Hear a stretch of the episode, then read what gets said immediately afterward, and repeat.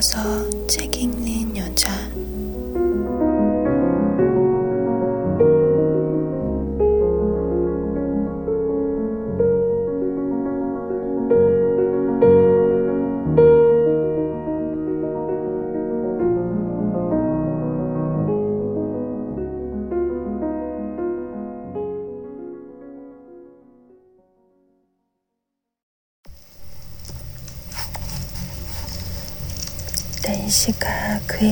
병실 침대에 앉아 그의 품에서 온 데는 여러 가지 이유가 있었다.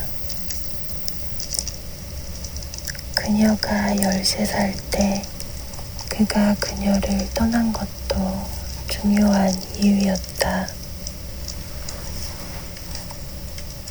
그를 도우러 해안까지 오기는 했지만 이 차분하고 분별력 있는 딸이 할 수 있는 일이라고는 부모의 이혼으로 생긴 어려움들을 되새기면서 반평생 이상 품고 살았던 부모의 화해라는 사라지지 않는 환상을 고백하는 것 뿐이었다. 하지만 현실을 다시 만드는 건 불가능해. 그는 작은 소리로 말하며 딸의 등을 쓰다듬고 머리카락을 어루만지고 품 안에 그녀를 살며시 흔들었다. 그냥 오는 대로 받아들여. 버티고 서서 오는 대로 받아들여라. 다른 방법이 없어. 그것은 진실이었고, 또 그가 가장 잘할 수 있는 일이었다. 또 오래전에 그녀에게 했던 말이기도 했다. 응급실에서 집으로 돌아오는 길에 택시에서 딸이 불가해한 사태 전개 때문에 흐느끼며 몸을 떨자 품에 안고 했던 말.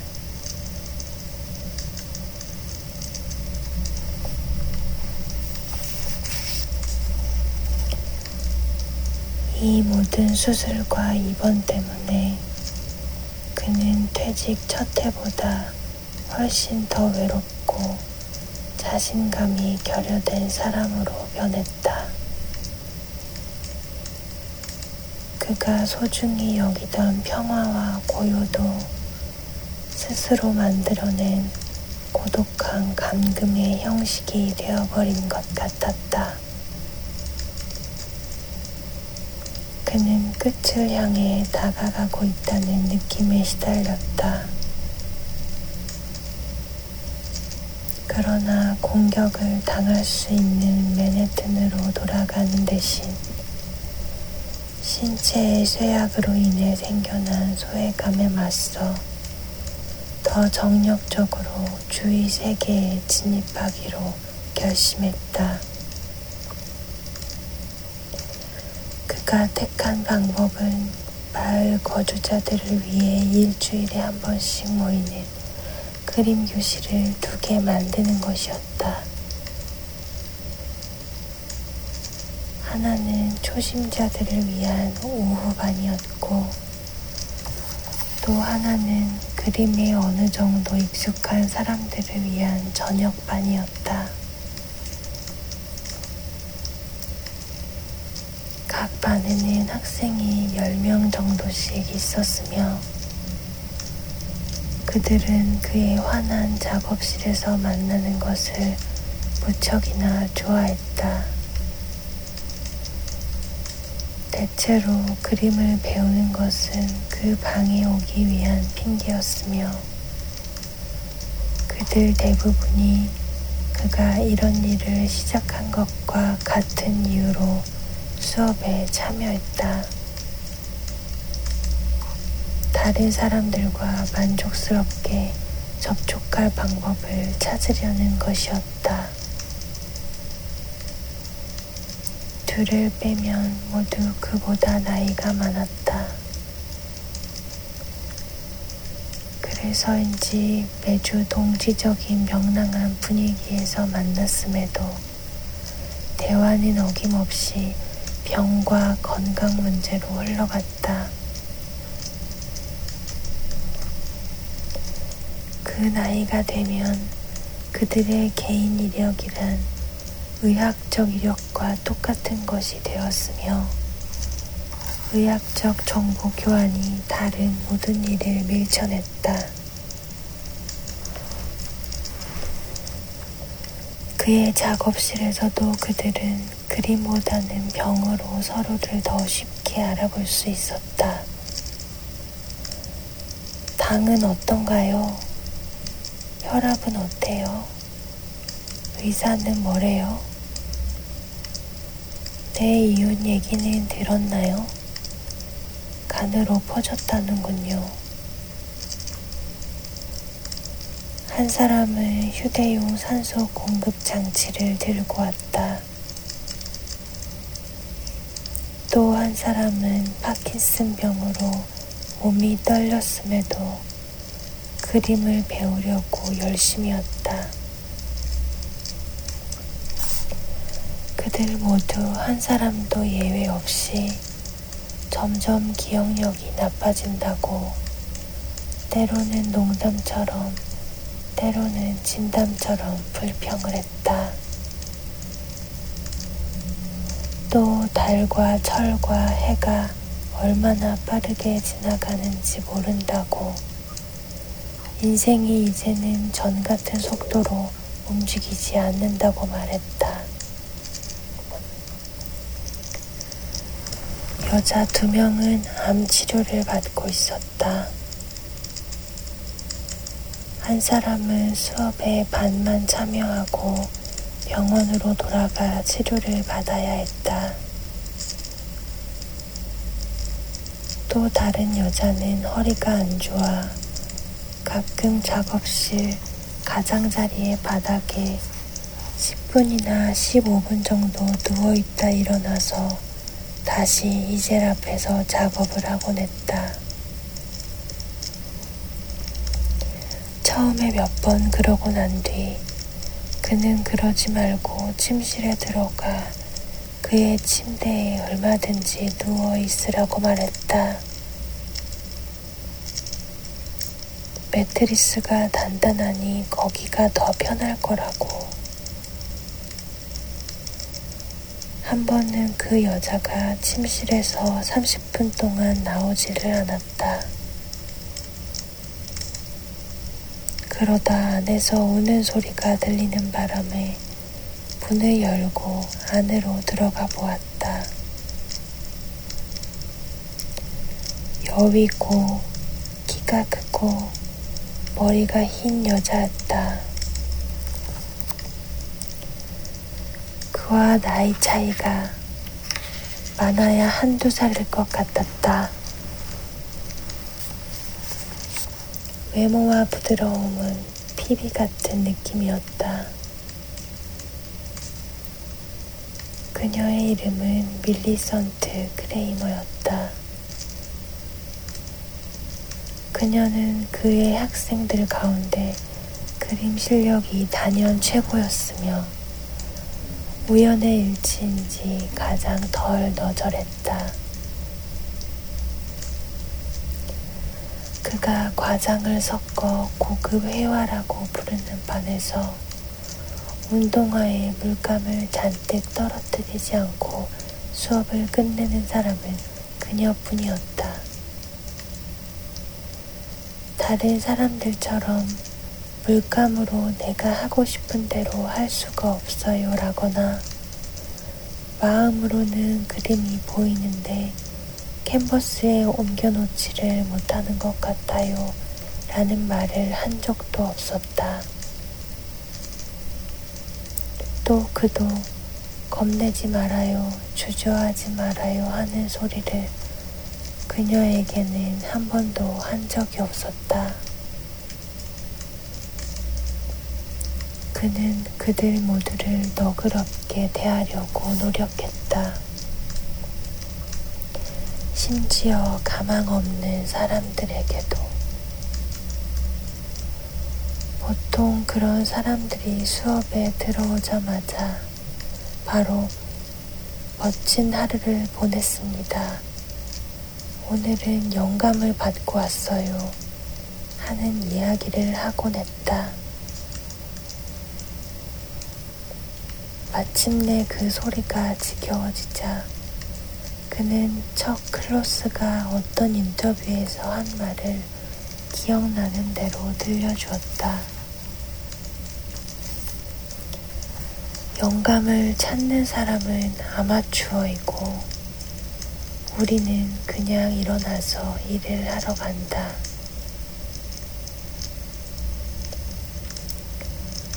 그는 대승부터 시키지 않았다. 그들 가운데 대승을 할 수 있는 사람이 거의 없었기 때문이다. 게다가 조각상을 그리게 하면 비례니 비율이니 하는 온갖 문제들이 쏟아져 나올 터였다. 그래서 그는 초보적인 것, 물감을 늘어놓는다든가, 팔레트의 색 배합이라든가 하는 것들을 두 번 정도 가르친 다음, 매체 자체에 익숙해졌다 싶으면 탁자에 정물, 꽃병, 꽃, 과일, 찻잔, 을 놓고 그것을 참조점으로 이용해 보라고 권했다. 창조적인 시도를 해보라고 말했다. 그들이 긴장을 풀고 팔 전체를 이용하여 가능하면 두려움 없이 그림을 그리게 하려는 것이었다. 그는 사물이 실제로 어떻게 배치되어 있는가 하는 문제는 걱정할 필요가 없다고 말했다. 해석을 하세요. 그는 말했다. 이건 창조적인 행위예요. 그렇게 말하다 보면 안타깝게도 가끔 누군가에게 이렇게 말해야 하는 일도 생겼다. 보세요. 꽃병을 찻잔보다 여섯 배나 크게 그려서는 안 되지 않겠어요? 그러면 어김없이 아까, 하지만 아까는 해석을 해보라고 하셨잖아요. 하는 대꾸가 돌아왔다. 그러면 그는 최대한 상냥하게 대답했다. 그렇게 많은 해석은 원치 않아요. 그림 교실에서 그가 가장 만나고 싶지 않은 곤경은 학생이 상상으로 그리는 것이었다. 그러나 그들은 늘 창조성과 자신을 풀어놓는다는 생각에 몹시 열광했기 때문에 그런 것이 수업 시간마다 공통된 주제가 되었다. 때로는 최악의 사태가 벌어져 학생이 이렇게 말하기도 했다. 나는 꽃이나 과일 같은 건 하고 싶지 않은데요. 선생님처럼 추상을 하고 싶어요. 초심자가 스스로 추상이라고 부르는 것을 할 때는 그것에 대한 토론이 불가능하다는 것을 알았기 때문에 그는 이렇게 대답했다. 좋습니다. 뭐든지 마음에 드는 걸 해보세요. 그런 뒤에 작업실을 돌아다니며 의무적으로 한마디씩 해주다가 추상화를 그리려는 시도와 마주치면 역시 예상대로 계속해보세요 하는 말 외에는 달리 할 말이 없다는 것을 확인하게 되었다. 그는 그림을 예술보다는 놀이와 연결시키려고 피카소의 말을 인용하여 어른처럼 그리려면 다시 아이가 되어야 한다는 취지의 말을 하기도 했다. 그러니까 그가 주로 한 일은 어렸을 때 미술 수업을 처음 듣기 시작할 때 들었던 이야기를 그대로 옮겨놓는 것이었다. 그때 그의 선생님들도 그에게 똑같은 이야기를 했다.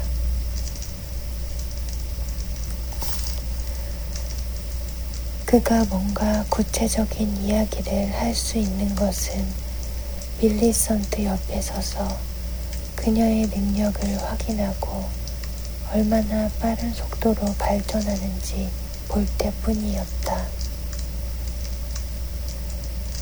그는 그녀에게 타고난 솜씨가 있다는 것, 그 솜씨는 몇 주가 지나면서 나타나기 시작하는 다른 몇 사람의 얼마 안 되는 재능을 가뿐하게 뛰어넘는다는 것을 바로 알아보았다. 그녀에게 팔레트에 있는 빨강과 파랑을 그냥 섞는 것은 문제가 되지 않았다. 거기에 약간의 검정이나 아주 적은 양의 파랑을 살짝 더 섞어 색깔이 흥미로운 조화를 이루도록 배합을 바꾸는 것이 문제였다. 그녀의 그림은 사방이 따로 노는 것이 아니라 응집력이 있었다. 사실 그가 이젤에서 이젤로 돌아다닐 때면 대부분은 그렇게 따로 노는 그림이기 때문에 달리 할 말이 생각나지 않아 그냥 잘 돼가고 있네요 하고 말하곤 했다. 밀리선트에게는 너무 꾸미려 하지 마세요 하고 자주 말하기는 했지만 그 외에 그가 제안하는 것들을 그녀는 속속들이 흡수해드렸다. 그녀는 그가 하는 모든 말에서 아주 작은 의미라도 다 찾아내려는 것 같았다. 그녀가 그림을 그리는 방식은 그녀의 본능에서 바로 나오는 것 같았다. 그녀의 그림이 반의 다른 누구의 그림과도 달랐던 것은 단지 스타일이 달라서가 아니라 사물을 느끼고 인식하는 방법이 달랐기 때문이기도 했다. 다른 사람들은 부족한 데가 가지가지였다. 사람들은 전체적으로 선의가 넘쳤지만 그래도 어떤 사람들은 자신에게 도움이 필요하다는 사실 자체를 못 참기도 했다. 심지어 무심코 던진 비판에 한 남자, 어떤 제조회사의 전직 최고 경영자는 무시무시할 정도로 민감하게 굴었다. 그러나 밀리선트는 그런 적이 없었다. 아마추어들을 모아놓은 어느 그림 교실에 가더라도 선생님의 가장 보람 있는 제자 자리를 차지할 사람이었다.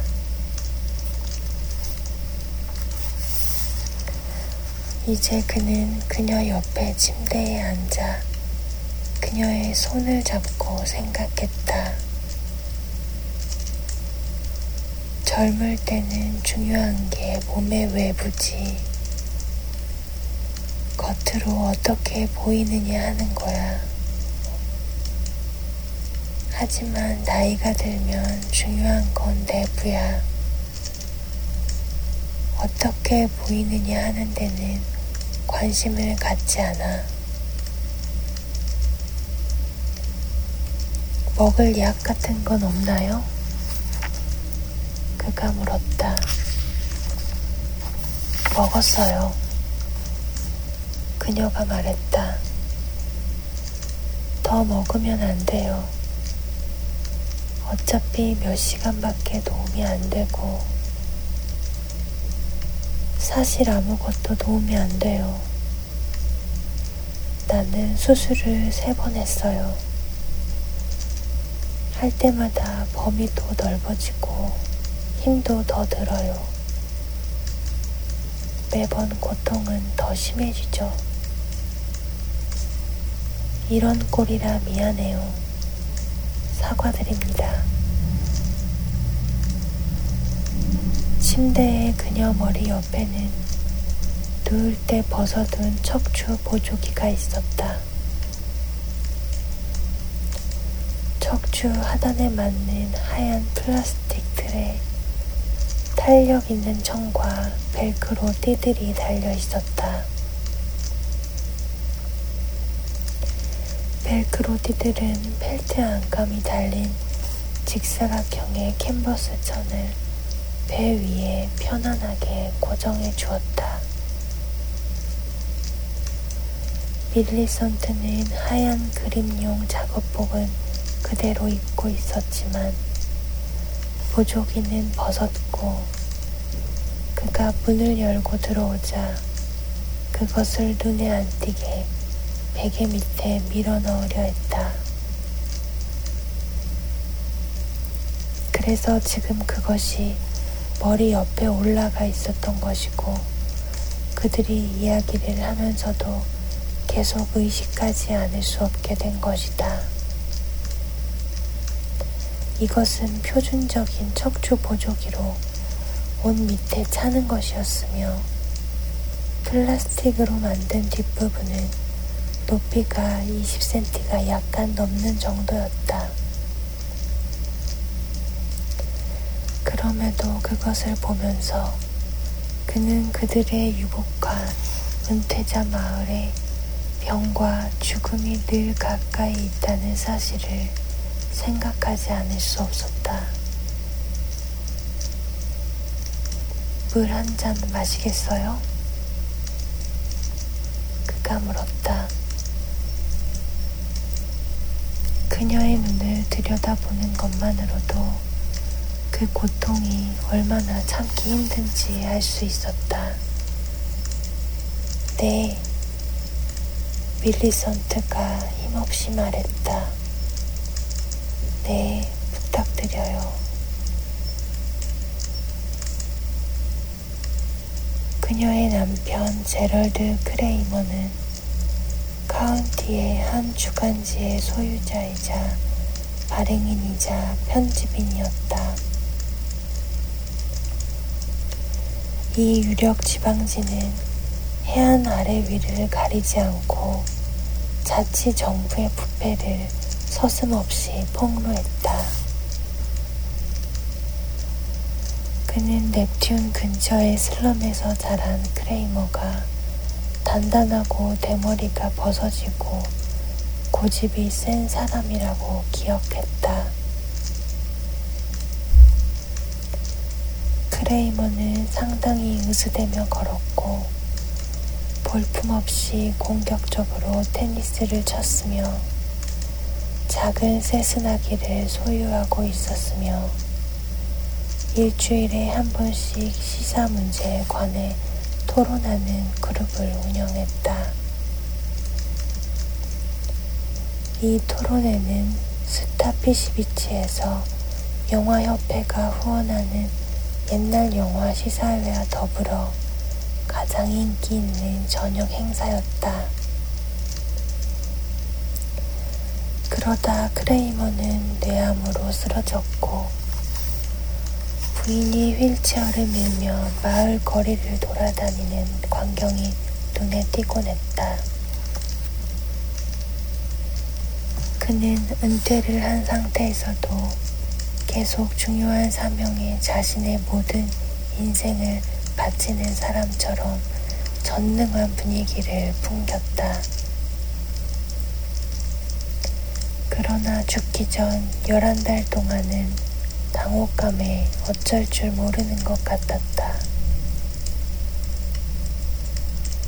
그는 자신이 작아진 것에 어리둥절했고, 자신이 무력한 것에 어리둥절했고, 제럴드 크레이머라는 이름을 부르면 대답을 하는 사람이 약한 모습으로 휠체어에 앉아 죽어가는 사람.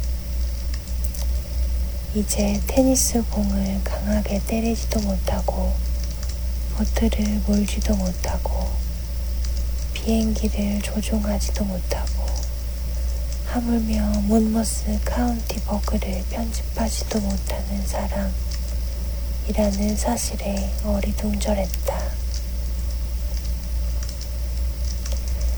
그의 멋진 기벽 가운데 하나는 특별한 이유도 없이 이따금씩 턱시도를 차려입고 50년 남짓 함께한 부인과 더불어 마을 레스토랑에 송아지 고기 스켈로핀을 먹으러 간다는 것이었다.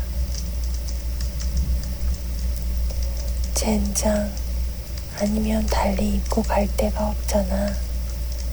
하는 것이 누구에게나 한결같이 내놓는 오락부락 하면서도 매력적인 핑계였다. 그는 가끔 예기치 않은 매력으로 사람들의 마음을 사로잡을 수 있었다. 그러나 수술 뒤에는 부인이 옆에 앉아 그가 비트름하게 입을 열기를 기다렸다 숟가락으로 조심스럽게 음식을 떠먹여주곤 했다. 그 으스대던 남편, 그 우악스러운 호남에게 많은 사람들이 크레이머를 알고 좋아했기 때문에 거리에서 만나면 인사를 하고 안부를 묻고 싶어 했다.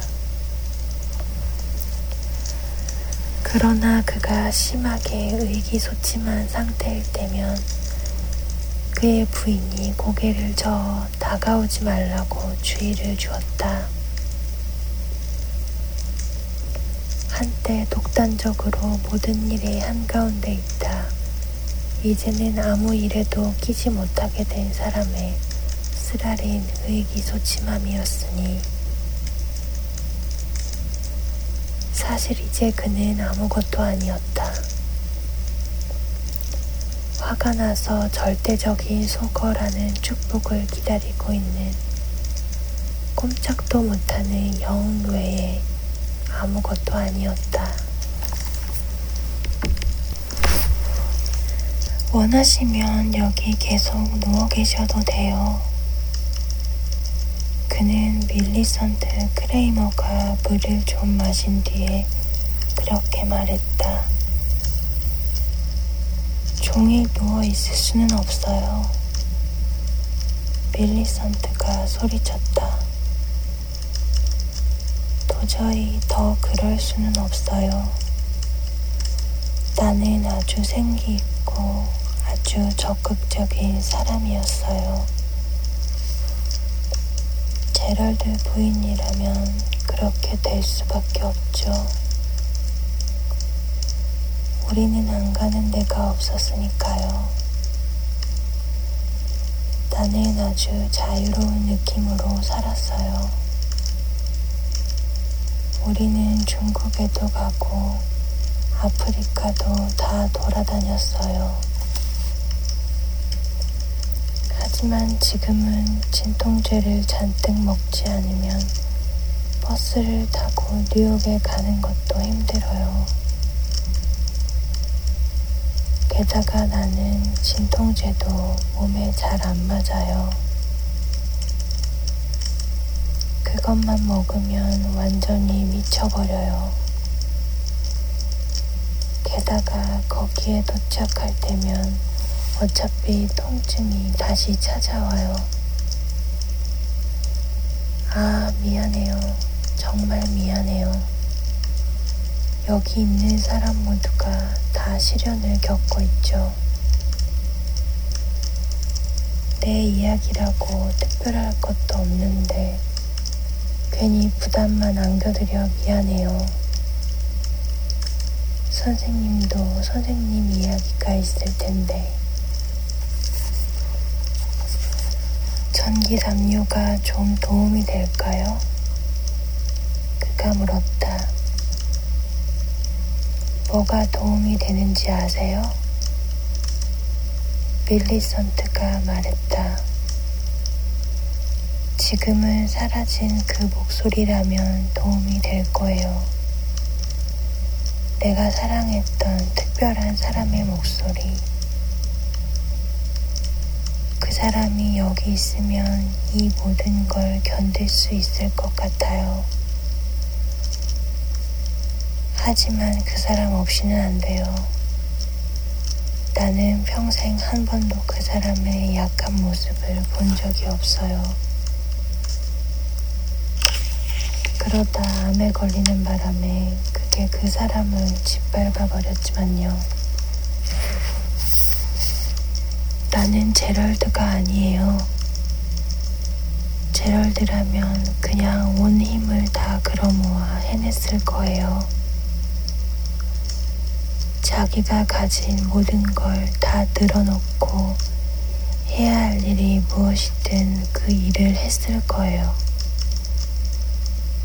하지만 나는 못해요. 나는 통증을 더 견딜 수가 없어요. 그게 모든 걸 뒤엎어버려요. 때로는 한 시간도 더 버티지 못할 것 같아요. 나 자신에게 그걸 무시해버리라고 말하죠. 상관없다고 말해요. 나 자신에게 이렇게 말해요. 말려들지 마. 이건 유령이야. 그냥 성가신 것일 뿐이야. 그 이상이 아니야. 거기에 힘을 부여하지 마. 협조하지 마. 미끼를 물지 마. 대응하지 마. 그냥 밀고 나가. 뚫고 나가. 휘두르지 않으면 거꾸로 휘둘리게 돼. 선택은 네가 하는 거야. 하루에 수만 번씩 그런 이야기를 반복해요. 마치 내가 제럴드가 되어서 얘기하는 것처럼. 그러다 통증이 갑자기 너무 심해지는 바람에 슈퍼마켓 바닥에라도 들어 누워야만 하고, 그럼 그 모든 말이 의미가 없어지죠. 아, 미안해요, 정말로. 나도 징징거리는 건 혐오하는 사람인데. 우리 모두 그렇죠. 그가 말했다. 하지만 그래도 다 울잖아요. 이 그림 교실은 나한테 아주 큰 의미가 있어요. 그녀가 말했다. 일주일 내내 이 시간을 기다리죠. 이 수업에만 오면 꼭 초등학생이 된 기분이에요. 그녀는 그렇게 고백했고, 그는 그녀가 어린아이 같은 신뢰감을 가지고 자신을 바라본다는 것을 알았다. 정말로 그녀는 어른의 도움을 받아 잠이 들려는 어린애가 된 것 같았다. 그는 마치 제럴드라도 된 것처럼 어떤 일이라도 바로 잡을 수 있을 것 같았다. 지금 약을 갖고 계세요? 그가 물었다. 오늘 아침에 이미 하나 먹었어요. 하나 더 드세요. 그가 말했다. 그 약은 아주 조심해야 돼요. 압니다. 하지만 그냥 자신에게 선심 한 번 쓴다 생각하고 지금 하나 더 드세요. 하나 더 먹는다고 큰일이 나지는 않아요. 그걸 먹으면 고비를 넘길 거예요. 이젤로 돌아갈 수 있을 거예요. 약효가 생기려면 한 시간은 기다려야 해요. 그럼 수업이 끝날 거예요. 다른 사람들이 간 뒤에 남아서 계속 그려도 괜찮아요. 약은 어디 있죠? 가방에요. 작업실에 있어요. 이젤 옆에. 어깨끈이 낡은 오래된 갈색 가방이에요. 그는 가방을 밀리선트에게 가져다 주었다. 그녀는 잔에 남은 물로 약을 먹었다. 서너 시간 동안 통증을 없애주는 아편지였다. 그녀는 그 크고 흰 마른 목골 약을 삼키자마자 고통에서 벗어날 것이라는 기대로 긴장을 풀었다. 그녀가 그림 교실에 참여한 이후 처음으로 그는 노쇠하고 병든 척추가 그녀의 삶을 지배하기 전에는 그녀가 틀림없이 대단히 매력적이었을 것이라는 생각을 해보았다. 약효가 생길 때까지 여기 누워 계세요. 그가 말했다. 그런 뒤에 들어오세요. 진심으로 사과드립니다. 그녀는 그가 떠나는 모습을 보며 말했다. 통증이 사람을 정말 외롭게 만드네요. 그러면서 다시 허물어지며 그녀는 두 손에 얼굴을 묻고 흐느꼈다. 정말 창피해요. 창피할 일 전혀 없습니다. 있어요. 있어요. 그녀는 울었다. 자신을 돌볼 수 없다는 거, 궁상맞게 위로를 받아야 한다는 거. 상황이 상황이니만큼 그런 건 전혀 창피한 게 아니죠. 그렇지 않아요. 선생님은 몰라요. 의존, 무력감, 고립, 두려움. 그게 다 아주 무섭고 창피해요. 통증이 있으면 자신을 겁내게 돼요. 그 완전한 이질감이 정말 끔찍해요. 자신이 이렇게 된 것이 부끄러운 거로구나 그는 생각했다. 자신도 인정할 수 없을 정도로 부끄럽고 수치스럽고 초라한 거겠지. 하지만 누군들 안 그럴까? 그들 모두 자신이 지금 이런 꼴이 된 것이 부끄러웠다. 나는 안 그런가? 신체의 변화가 부끄러웠다. 남자의 힘이 줄어든 것이 부끄러웠다. 그를 비틀어버린 오류들과 그를 기형으로 만든 충격들, 스스로 가한 것과 외부에서 온 것 모두 이 부끄러웠다. 밀리선트 크레이머가 겪는 축소의 과정에 무시무시한 웅장함을 부여하는 것. 그리고 그것과 비교되어 자신의 황량함이 아주 작아 보이게 만드는 것은 물론 그녀가 겪는 감당할 수 없는 고통이었다. 심지어 손자들의 사진, 할아버지, 할머니가 보통 집 사방에 걸어놓고 있는 그런 사진들. 어쩌면 이 여자는 이제 그런 것도 안 볼 줄 몰라. 그는 그렇게 생각했다. 이제 통증 외에는 아무것도 없었다. 쉿. 밀리선트가 말했다. 쉿, 진정하세요.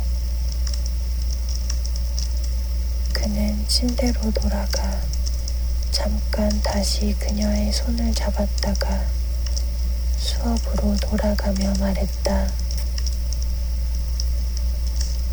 음, 진통제 약효가 생기기를 기다렸다. 그럴 준비가 되면 들어오세요.